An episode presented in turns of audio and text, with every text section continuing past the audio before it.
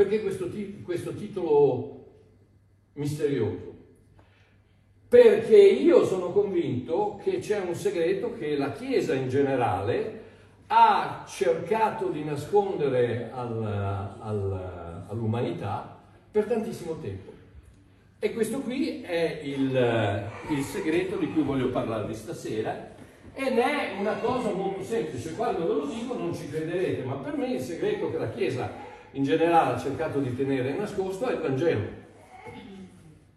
Siccome marchiò il Vangelo? Sì, è il Vangelo, perché il Vangelo non sono i primi quattro libri che trovate in questa sezione della Bibbia. Un piccolo particolare che forse vi potrà interessare, quando tu apri dopo Malachia capitolo quattro, che è la fine del Vecchio Testamento, leggi la parola Nuovo Testamento. Non è vero. Non è vero, perché l'ultima volta che ho controllato un testamento incomincia quando una persona muore, non quando una persona nasce. Quindi il Nuovo Testamento non incomincia dalla culla, ma incomincia dalla croce. Ecco che tutto un tratto ci rendiamo conto che tutte queste pagine qui, Marco, Matteo, eccetera, eccetera, eccetera, fino a Giovanni diciannove trenta, fanno parte del Vecchio Testamento. Ed ecco perché ci sono, ci sono dichiarazioni del tipo che se, se tu vedi una ragazza che ti piace, eccetera, eccetera, ti fa peccare, cavati l'occhio. O se, la, se c'è la manina lesta che ti fa peccare, tagliati la mano. Che fra l'altro non è una brutta cosa, perché dopo tutto, dopo che hai peccato quattro volte, basta. Sì, giusto? Eh, quindi c'è un, c'è un limite, più di così non lo puoi fare. Ma Gesù, quello che ti sto dicendo è che Gesù operava come rabbino sotto il Vecchio Testamento, sotto la legge della Torah, ed è venuto ripetutamente nel, nel, nei Vangeli, specialmente in Matteo cinque, lui dice: io non sono venuto per tutti, ma sono venuto unicamente per le pecore perdute della casa di Israele. Quando dice ai suoi discepoli di andare a predicare, gli dice: non andate nelle case dei pagani, ma andate nelle pe- da, dalle pecore perdute della casa di Israele, perché Gesù è venuto come rabbino per ministrare agli ebrei. Paolo stesso lo dice in Galati quattro, dice: al momento giusto Dio ha mandato suo figlio, nato da donna, nato sotto la legge, per ministrare a coloro che erano sotto la legge. Giovanni uno quattordici dice: è venuto dai suoi, ma i suoi non lo hanno ricevuto. Gesù è venuto dagli ebrei, Gesù è venuto da Israele. È chiaro che essendo la parola di Dio noi possiamo trarre quello che vogliamo da quello che ha detto, ma lui ha i suoi discorsi, ne parlavamo oggi con Patrizia, quando lui scende dal monte e c'è un leproso, il leproso gli si avvicina e gli dice: se vuoi mi puoi guarire. Gesù da rabbino non poteva avvicinarsi più di dieci metri, doveva stare dieci metri lontano, e il leproso doveva gridare: immondo, immondo, immondo, per avvertire a tutti che lui era in effetti immondo. Ma Gesù gli si avvicina e la Bibbia dice: e lo tocca. Perché vuole mettere l'accento su questa cosa? Perché se io nel Vecchio Testamento, rabbino, ti tocco, la tua immon- immondizia, immondizia, la mia quella cosa lì, impurezza, impurità, impurità mi contagia. Ma nel Nuovo Testamento, amore mio, la tua santità contagia l'impurezza. E Gesù lo tocca perché dice: tu non mi puoi fare niente, non mi puoi fare niente, perché la santità, la santità dello Spirito di Dio che è in me e che è in voi non può essere toccata da niente. Quindi lui operava da, operava da rabbino fino, fino alla croce. Quando sulla croce Gesù ha detto tutto è compiuto, indovina cosa voleva dire? Se controllate nel greco originale la traduzione è tutto è compiuto.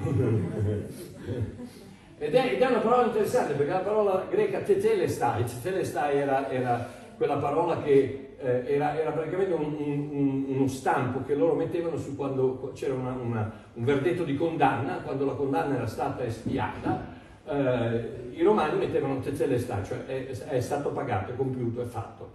E Gesù dice quello lì, ma il problema è che Gesù non era greco e quindi non ha detto tetelestai, ha detto un'altra parola.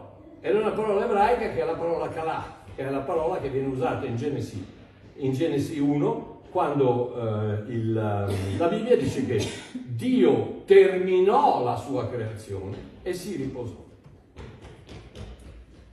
Ed è esattamente la stessa parola. Gesù terminò quello che aveva da fare e si è riposato.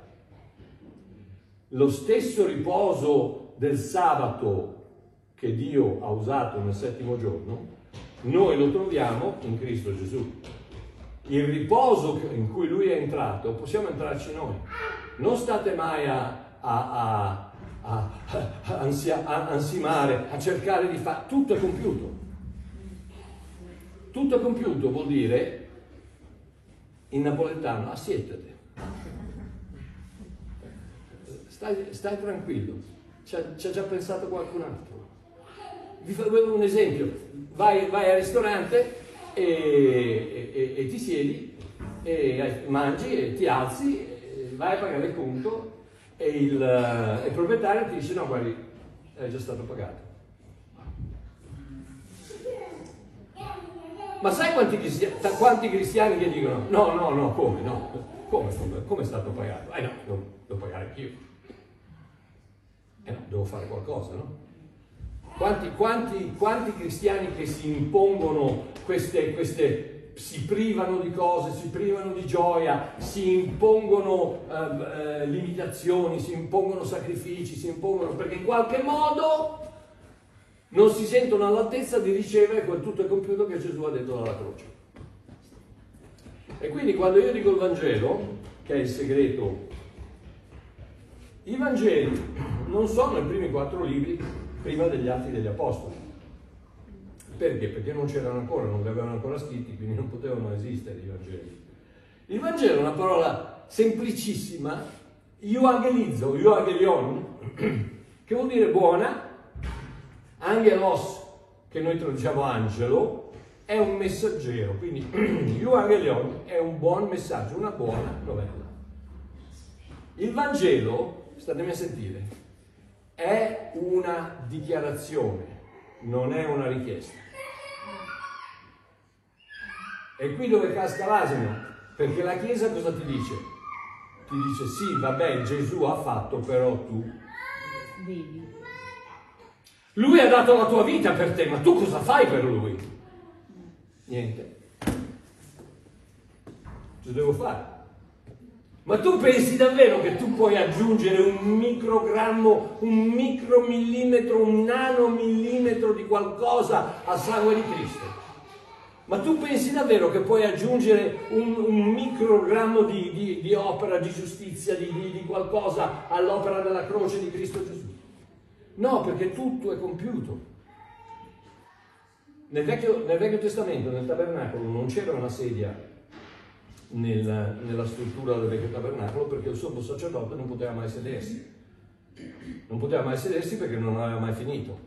Yom Kippur, Yom, giorno, Kippur della espiazione, si ripete ogni anno.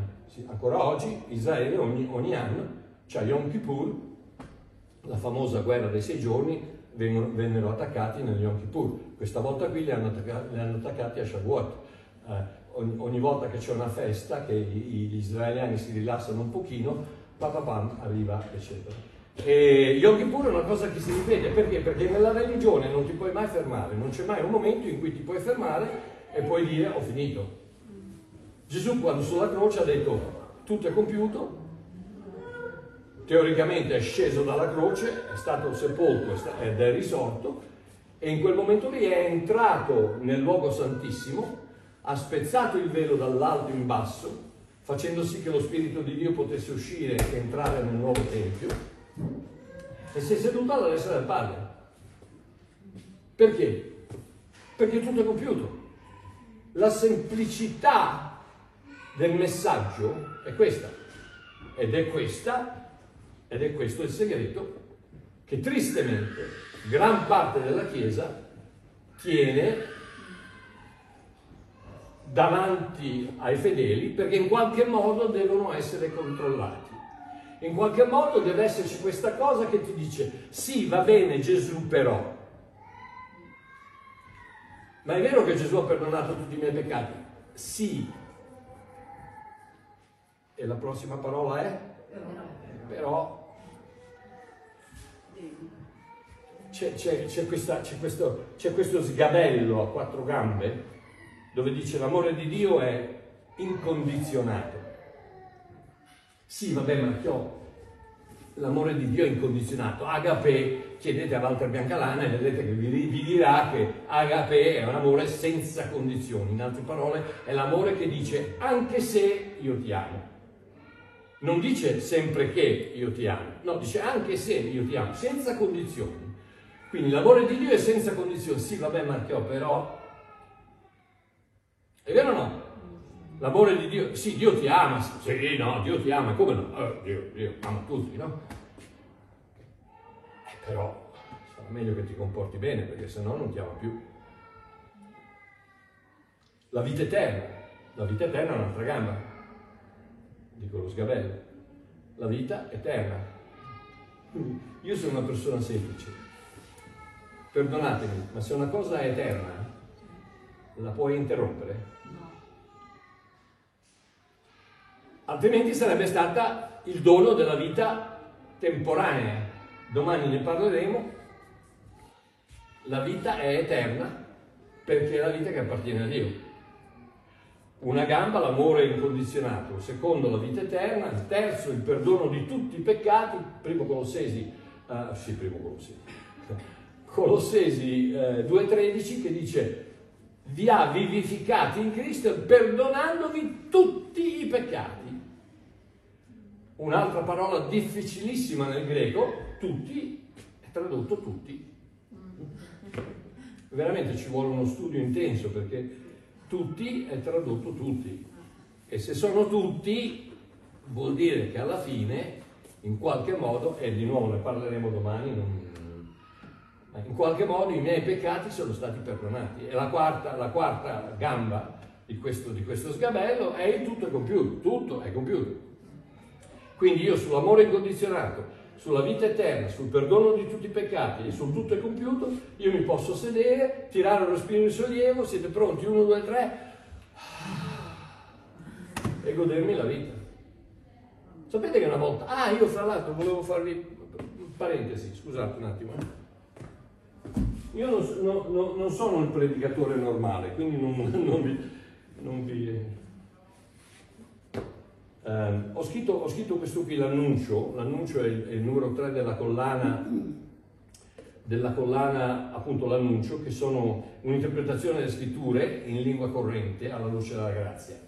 C'è, ci sono i Vangeli, c'è l'annuncio che è il libro degli Atti, la lettera agli Ebrei che è la mia favorita, lettere di Giacomo, Pietro, Giovanni e Giuda, e, e queste qui sono appunto per poter mettere nelle mani di un credente, qui c'è anche tutta eh, le mie rivelazioni sulla grazia eccetera eccetera, per poter capire, e lo so che voi lo capite, ma stiamo parlando degli altri che invece magari non c'è qualcosa nella Bibbia che non capiscono, e io so che mi arrivano dozzine di domande ogni giorno su cosa vuol dire questo versetto, su cosa vuol dire quel versetto, e allora per quello ho fatto appunto questa serie dell'annuncio. Numero uno le lettere di Paolo, numero due i Vangeli, numero tre eh, Atti, Ebrei, eccetera. E poi ho scritto questo qui, Buongiorno, che è un libricino che mi hanno chiesto delle persone, mi hanno detto tutte quelle, quelle eh, citazioni, quelle frasi, quegli incoraggiamenti che io metto su Facebook giorno dopo giorno, mi hanno chiesto perché non le metti su un libro, e ho incominciato e mi sono così tanto divertito che dopo duecentoquaranta ho smesso, perché eh, basta. E ci sono tutte le mie fotografie, ci sono, eh, vi faccio ad esempio, ci sono storie, ehm, sentite questa, questa storia qua, eh, il, il tronco. C'è una bellissima leggenda della tribù degli indiani Cherokee riguardo del rito di passaggio, che dice questo. Un padre porta il figlio nella foresta, gli mette una benda sugli occhi e lo lascia lì da solo. Il giovane, il giovane deve rimanere seduto su un tronco tutta la notte senza togliere la benda finché i raggi del sole non lo avvertano che è mattino. Non può e non deve chiedere aiuto a nessuno. Se sopravvive alla notte senza andare a pezzi, sarà un uomo. Non può raccontare della sua esperienza ai suoi amici o a nessun altro, perché ogni giovane deve diventare uomo da solo. Il ragazzo è chiaramente terrorizzato. Sente tanti rumori strani attorno a lui, ci sono senz'altro bestie feroci che lo circondano, forse anche degli uomini perversi che gli faranno del male. Il vento soffia forte tutta la notte e scuote il tronco su cui lui è seduto, ma lui va avanti coraggiosamente, senza togliere la benda dagli occhi. In fondo, in fondo, È l'unico modo che ha per diventare uomo. Finalmente, dopo una notte terrificante, esce il sole e il ragazzo si toglie la benda dagli occhi. Ed è allora che si accorge che suo padre è seduto sul, tron- sul tronco a fianco a lui. È stato, di guardia, è stato di guardia tutta la notte, proteggendo il suo figlio da qualsiasi pericolo. Il padre era lì, anche se il figlio non lo sapeva. E anche noi non siamo mai soli. Nella notte più terrificante, nel buio più profondo, nella solitudine più completa, anche quando non ce ne rendiamo conto, Dio non ci abbandona mai e fa la guardia, seduto sul tronco della nostra vita a fianco a noi. Amen.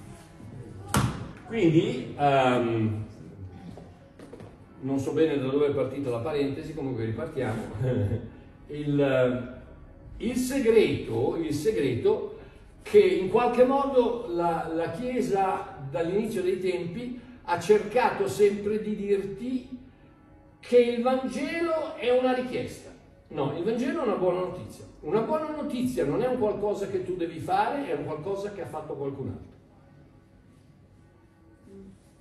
Non è un qualcosa che tu devi fare, è un qualcosa che è già successo. Non è un qualcosa che deve ancora succedere, è un qualcosa che è già successo. Una buona notizia è: noi oggi siamo andati a mangiare con Patrizia, abbiamo mangiato bene. È una notizia. Non, non, non ho bisogno di niente da te. Ti faccio un annuncio, ti, ti faccio una dichiarazione. E la prima volta che la parola euagelizzo appare nella Bibbia, la troviamo in Luca capitolo due. Euagelizzo è la parola usata per evangelizzare. Okay? Tra l'altro, sapete l'evangelista chi era? L'evangelista non è, non è una parola religiosa, è una parola bellica. L'evangelista era un ragazzino, di solito un, un, un adolescente, che aveva, doveva, aveva soltanto una qualità: doveva saper correre. E quando l'esercito greco partiva, si portavano dietro l'evangelista, andavano oltre i monti sul fronte a combattere i nemici, e la, l'esito di questa battaglia, non so se vi rendete conto, ma non c'era Facebook, non c'erano telefonini, non c'era niente, quindi l'esito di questa battaglia veniva dato all'evangelista e gli si diceva: abbiamo vinto. Vai a dire alle donne, vai a dire al villaggio, vai a dire a quelli che sono rimasti nel villaggio che il nostro re ha vinto, la, abbiamo vinto la guerra, non c'è, non c'è nessuno, nessun pericolo, di star tranquilli che torniamo a casa. E l'evangelista correva indietro, ecco perché Paolo nei Romani dieci dice che belli sui, sui monti sono i piedi di colui che porta la buona notizia. Che porta che cosa? La buona notizia, il Vangelo. E il nostro dovere non è quello di andare a dire alla gente di cambiare, non è di andare a dire alla gente che Dio, non, Dio tu, sei, tu sei qui, tu sei là, tu sei un omosessuale, tu sei un, un, un divorziato, tu sei un drogato, tu sei uno che fai, tu sei, tu sei un, un... No, il nostro dovere è quello di andare a dire: Dio ti ama! Basta! Sapete qual è il nostro dovere? C'è una, una, una bellissima scrittura in due Corinzi capitolo cinque versetto diciannove. Poiché Dio, beh, leggiamo diciotto. Ora tutte le cose sono da Dio che ci ha riconciliati, voce del verbo averci riconciliato, passato, ci ha riconciliati.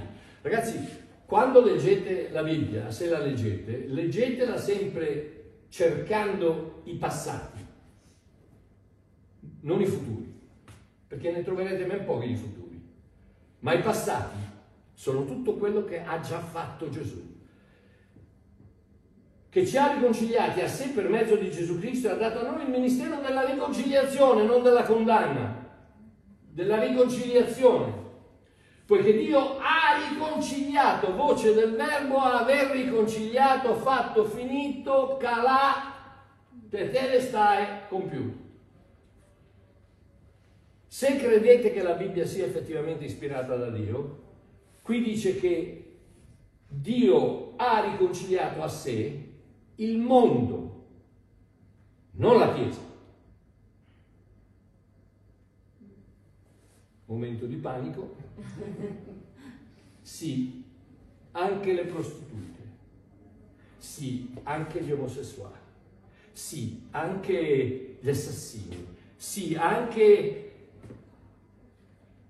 Vabbè, vabbè, tutti, c'ho una categoria in mente che non lo so, devo chiedere quando arrivo in cielo, ma vabbè. Uh, sì, Dio ha riconciliato a sé il mondo, perché? Perché la riconciliazione, che puoi chiamare redenzione, è universale. Dio ha trasformato, trasportato l'uomo, Adam, da in Adamo in Cristo, se solo lo vuole.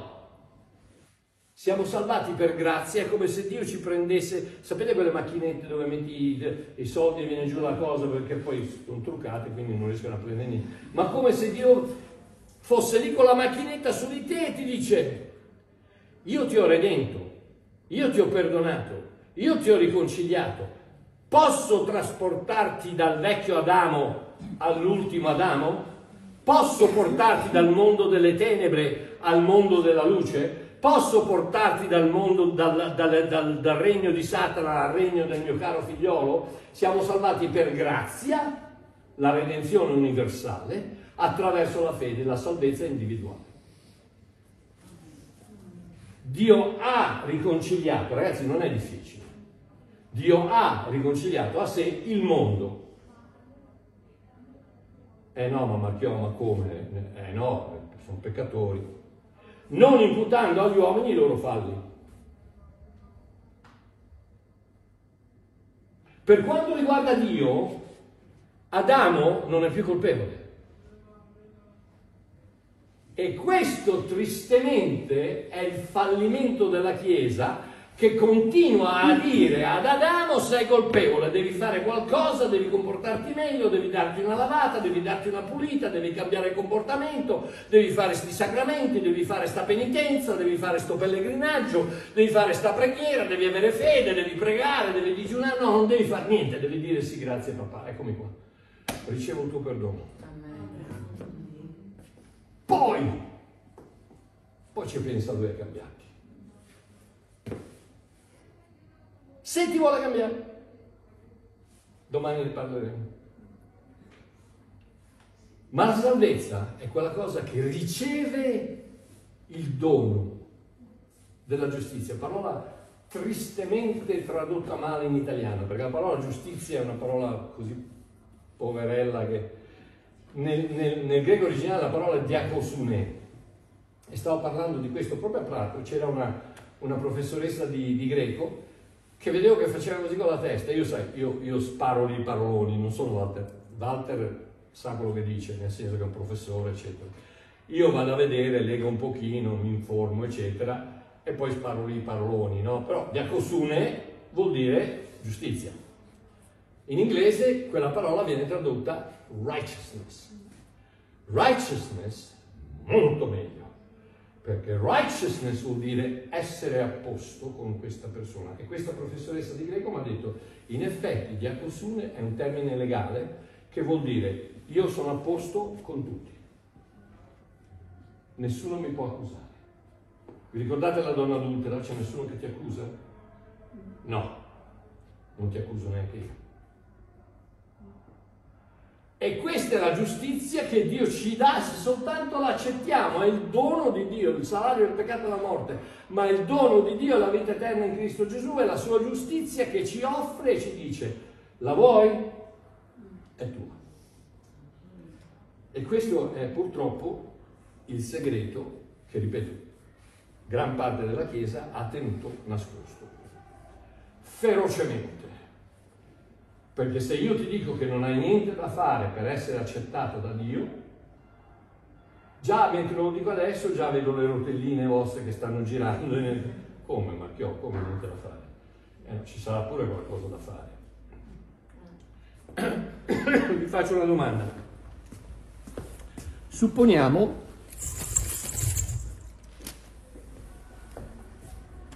supponiamo che eh, Giorgio decide decide a venirmi a trovare in Sudafrica. Okay? Decide di venirmi a trovare in Sudafrica, però si dimentica che in mezzo c'è il deserto del Sahara. Quindi lui si cammina, si cammina e comincia a camminare. C'è una manifestazione, cosa c'è? Devi venire qui, no? Ah, c'è la polizia, capisco.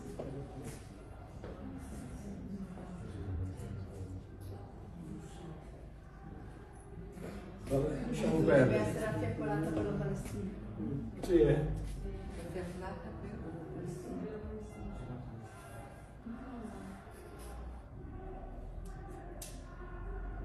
No, signore, non, non vado, non vado.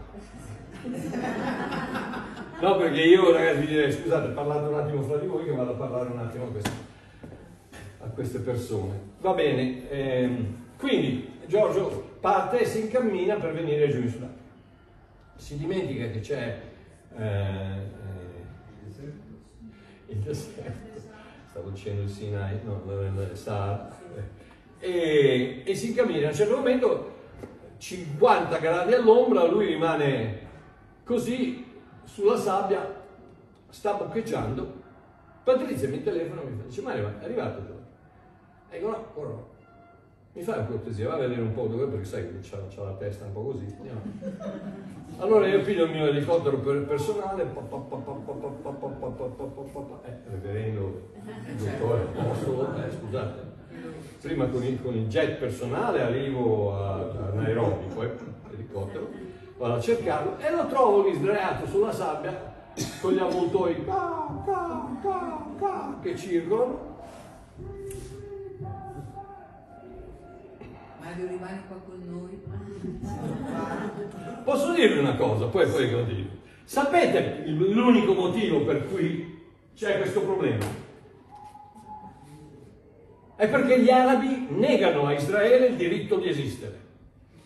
Se soltanto gli dicessero: ok, accettiamo la tua esistenza, dacci metà del tuo territorio, Israele lo farebbe e non ci sarebbe più guerra. Ma comunque continuiamo, perché quella non è una buona notizia, quella lì è una notizia, un'informazione che non c'entra niente. Quindi arrivo, lo vedo e di cosa ha bisogno Giorgio? Ha bisogno di una Bibbia? Di una Bibbia? No, ha bisogno, ha bisogno di una cartina dove c'è la, la, l'oasi più vicina, no? Eh, cosa ha bisogno? Ha bisogno di un libro che gli dice: questi sono i problemi quando ti comporti così, questi sono le, i risultati, eccetera. Ha bisogno di un... no, ha bisogno di acqua. Tutto ciò di cui ha bisogno è acqua. Non ha bisogno di, di suggerimenti, non ha bisogno di... ha bisogno di una buona notizia. Giorgio, sono venuto a portarti la vita. Questa è la buona notizia. Ed è il segreto che la Chiesa custodisce ferocemente. Perché no, lui se lo deve guadagnare in qualche modo. Deve pagare in qualche modo. Deve fare qualcosa. Non posso mica. Questa è la buona notizia, ti ho portato la vita. E adesso lui mi guarda e dice: Mario, non ho dietro soldi. E dico: Giorgio, ma ti ho chiesto qualcosa? Ti ho portato una notizia, non ti ho fatto una richiesta. La buona notizia è che ti ho portato l'acqua. La Chiesa ti dice: fai qualcosa, alzati e valla a prendere. No, io ti dico: non ti preoccupare, stai tranquillo, te la porto io. Gesù gli dice: sono alla porta, alla porta del tuo cuore, busso. Non ti dice: vieni a casa mia e se sono di buon umore. No, io vengo da te, busso alla porta del tuo cuore. Tutto quello che devi fare è aprire la porta. E la buona notizia è che ho portato l'acqua. Quella si chiama grazia. È abbastanza perché Giorgio sopravviva? No. Perché io gliela posso mettere qua e lui non la prende. che non si sente degno, perché qualcuno in qualche chiesa gli ha detto che prima di bere quell'acqua deve fare diciotto sacramenti, deve purificarsi, deve fare dei corsi, deve smettere di fumare, non so se fumi, uh, deve, deve, deve battezzarsi, deve, deve santificarsi, deve... C'è una lista di cose che la Chiesa ha. Quando io ti dico la buona notizia e ti ho portato l'acqua, bevila! E quella è la semplicità del Vangelo. Ma la Chiesa non la porta la buona notizia? No, non la porta, ma è quello che ti sto dicendo, il segreto, il segreto più ferocemente custodito dalla Chiesa è proprio quello, che la salvezza, che la buona novella, te, te la leggo, ti leggo la buona novella. La prima volta che la parola io evangelizzo appare nella Bibbia è in Luca capitolo due. Luca capitolo due, ci arrivo, è la nascita di Gesù Cristo, ok? Abbiamo visto tutti la, la, la, la scena dei pastori a Betlemme, no? Gli angeli, eccetera. Alleluia, alleluia. Na, na, na, na, na, na. E tutti belli felici, tranquilli, e basta, poi andiamo a casa. State a sentire, questa è la buona notizia. E stasera, io non so chi sei, spero che tu sia salvato, salvata, spero che tu sia un figlio di Dio, di già, me lo auguro, ma se non lo sei, se per caso non lo sei, stai a sentire la buona notizia. Perché io non sono venuto qui per convincerti, non sono venuto qui per condannarti, non sono venuto qui per giudicarti, non sono venuto qui per darti una quale, quale, quale soluzione, no, sono venuto a darti una buona notizia. Poi quello che ci fai con quella buona notizia sono affari tuoi. Io l'acqua te l'ho portata. Poi adesso se vuoi vivere, la bevi. Ora in quella stessa regione c'erano i pastori che dimoravano, versetto otto, all'aperto, nei campi. Celeste Dio, siamo... Nessuno è andato a Israele, ci siete andati? No. Celeste e io siamo andati, e qui c'è questo, questo campo un po' in discesa, e alle spalle c'è questa grotta, tutta nera di fuligine. In quella stessa regione c'erano dei pastori che dimoravano all'aperto, nei campi, e di notte facevano la guardia al loro gregge. Ed ecco, un angelo del Signore si presentò loro e la gloria del Signore risplendette intorno a loro ed essi furono presi da grande paura e temerò. Ma l'angelo disse loro, cosa pensate che gli dice? Non temete.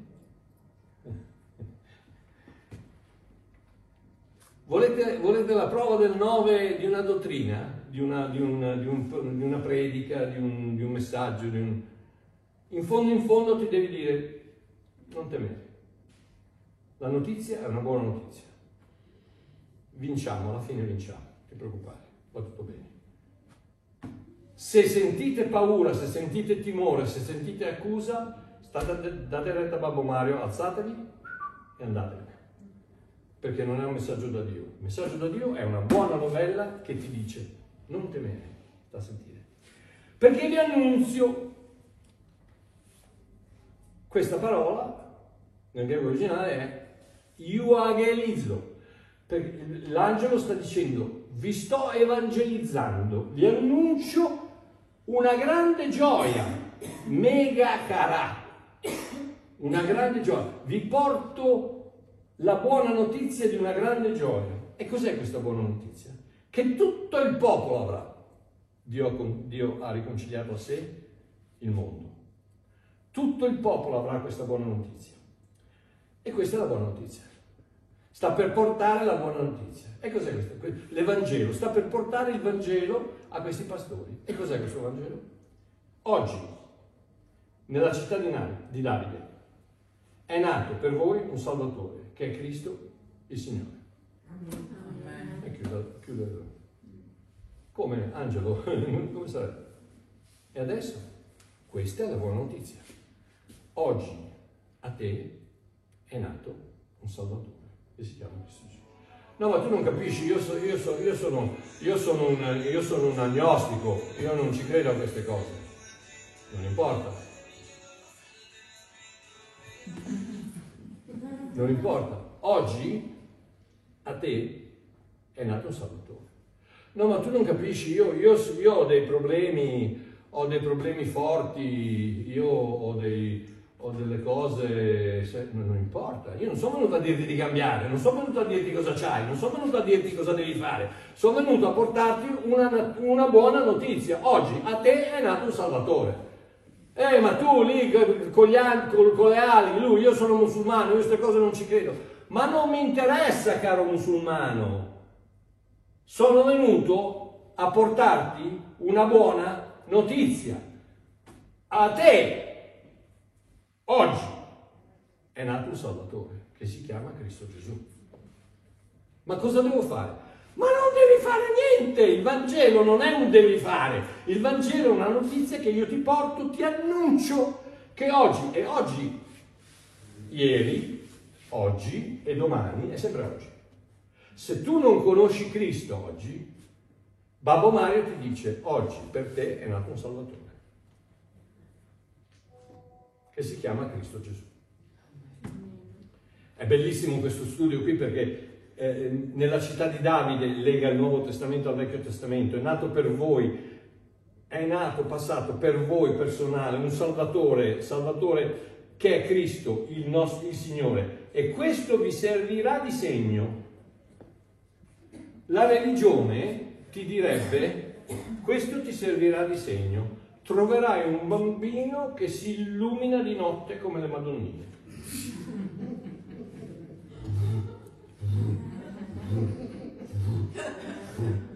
Oppure troverai un, un, un, un giovane seduto nella posizione di lotus che levita. Um, oppure troverai un trono come una freccia del Nilo che fa Dio, Dio, Dio. No, l'angelo gli dice troverete un bambino con dei pannolini in una culla. Alla faccia del segno, sapete che questa semeion è la stessa parola che è usata per i miracoli? E questo sarà il miracolo che voi troverete. Troverete un bambino con i pannolini.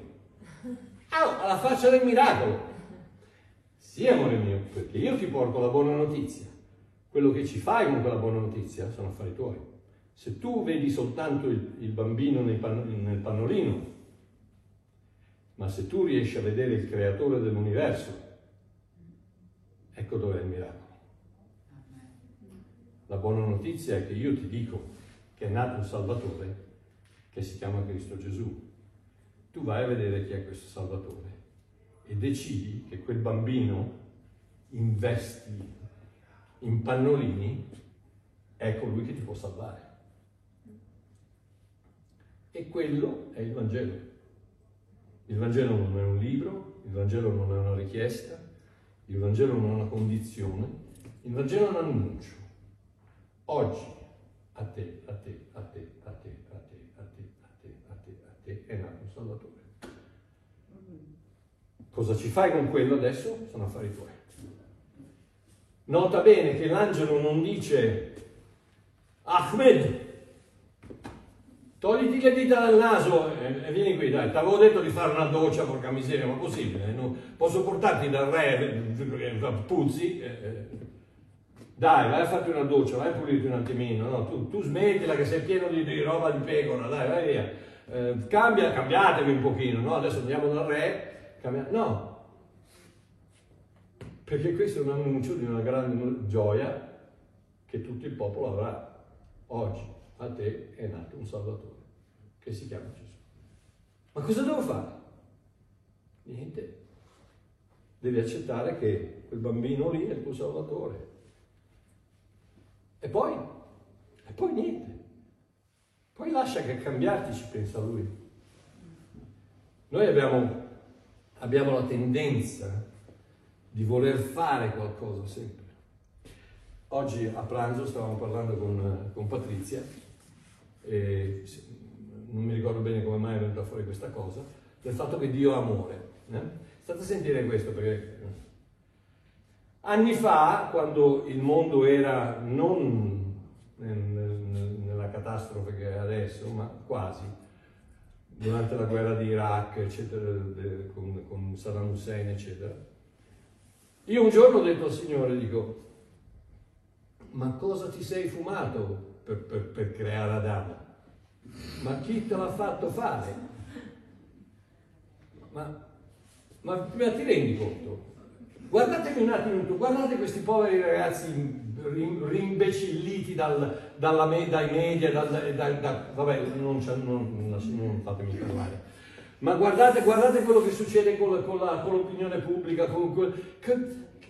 La guerra in Ucraina, la guerra in Israele, da noi, la, da noi in Sudafrica la povertà, la corruzione, ci hanno dato un miliardo e mezzo di cinquecento, cinquecento, cinquecento milioni di dollari, un miliardo e mezzo, un miliardo e mezzo di dollari per il Covid. Oh, ma se ave, avessimo visto un dollaro, nessuno ha visto niente. I più grandi, i più grandi prestigiatori della storia fanno sparire i soldi, ragazzi, che non li levano, non male, che è, non lo so, è passato. Con tutto quello che c'è, gli ho detto, ma, ma chi te l'ha fatto fare di creare l'uomo? Lo sapevi che ti avrebbe deluso, lo sapevi che ti avrebbe... ti avrebbe tradito, lo sapevi che ti avrebbe abbandonato, lo sapevi che ti avrebbe ferito, lo sapevi che ti avrebbe crocifisso, lo sapevi che ti avrebbe ucciso, eppure lo ha creato lo stesso. State a sentire, il terzo giorno Dio ha creato gli alberi. Dice, allora, Dio non ha mai creato più, non ha mai più creato, ha creato una volta e poi ha messo dentro quello che ha creato la, poss- la, la, la capacità di riprodursi.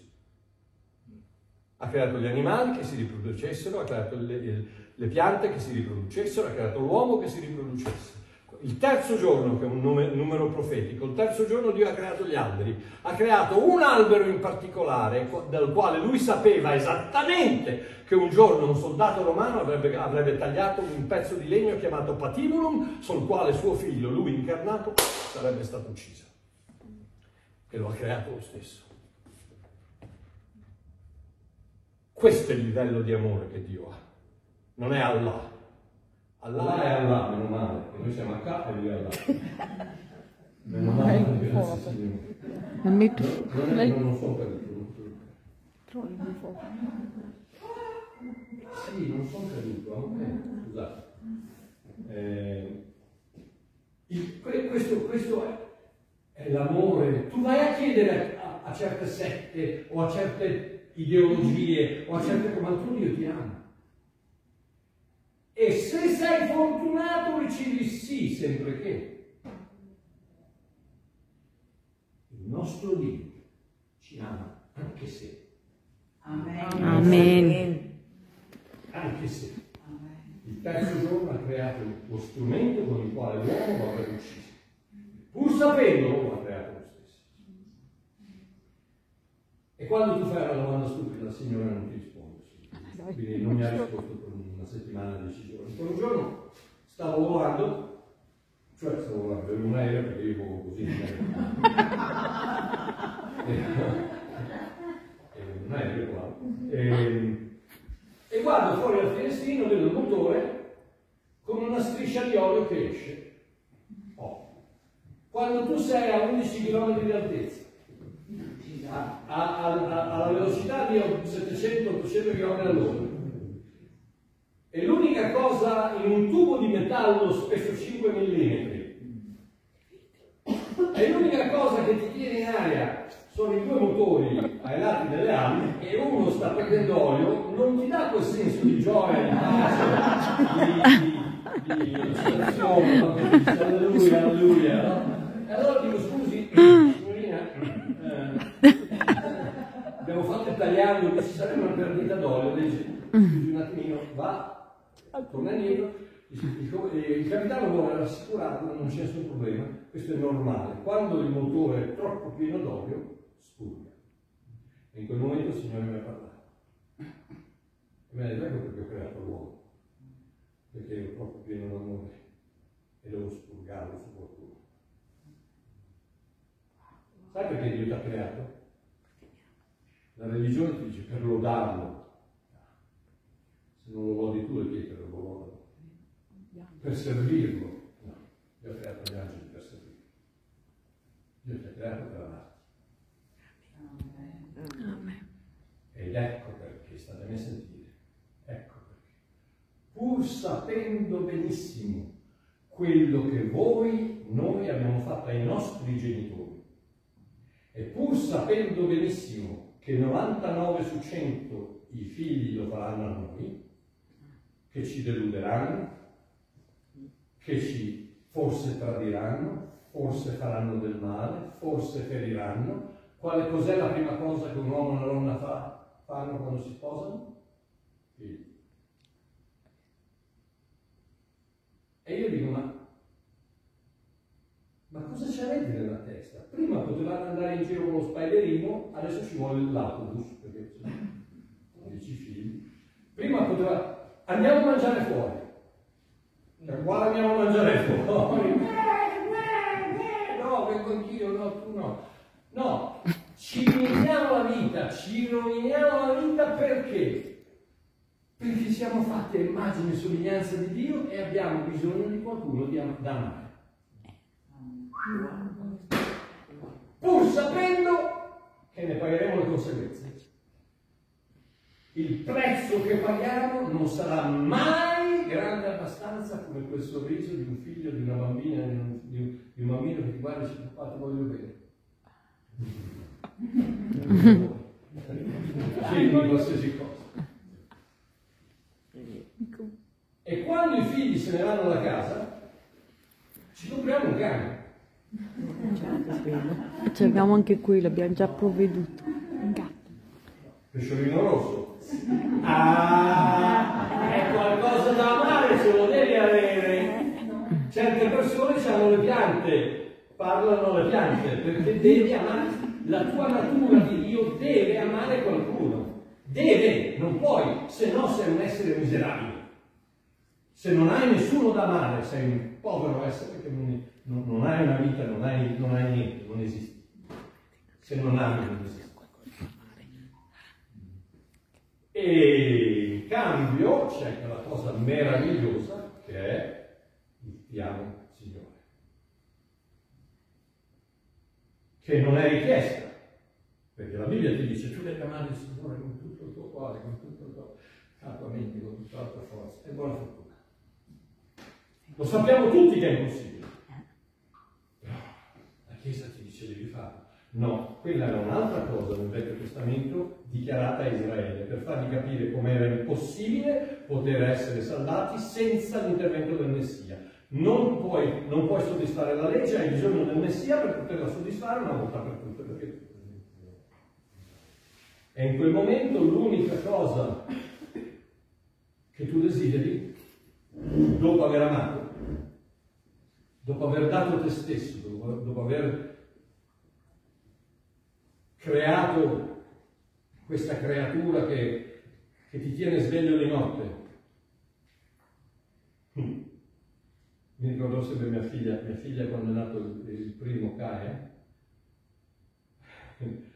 lei figuratevi che era, era, lavorava sugli yacht privati, quindi una vita, no? Bahamas,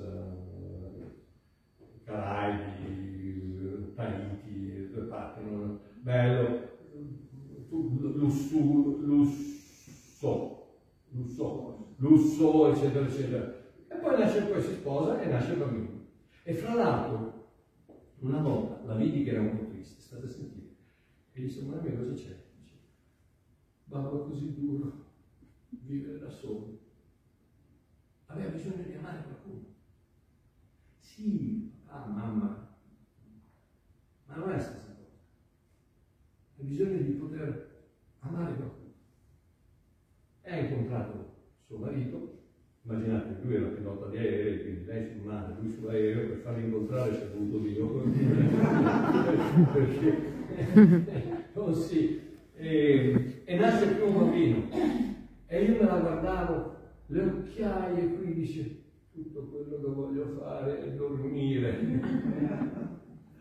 Si sveglia ogni, ogni mezz'ora, ogni ora.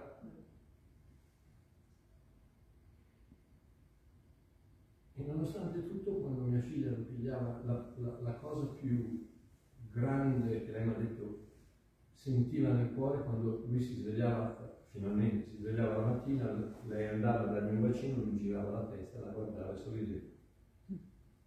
Per quel sorriso un padre e una madre è disposto a dare la sua vita.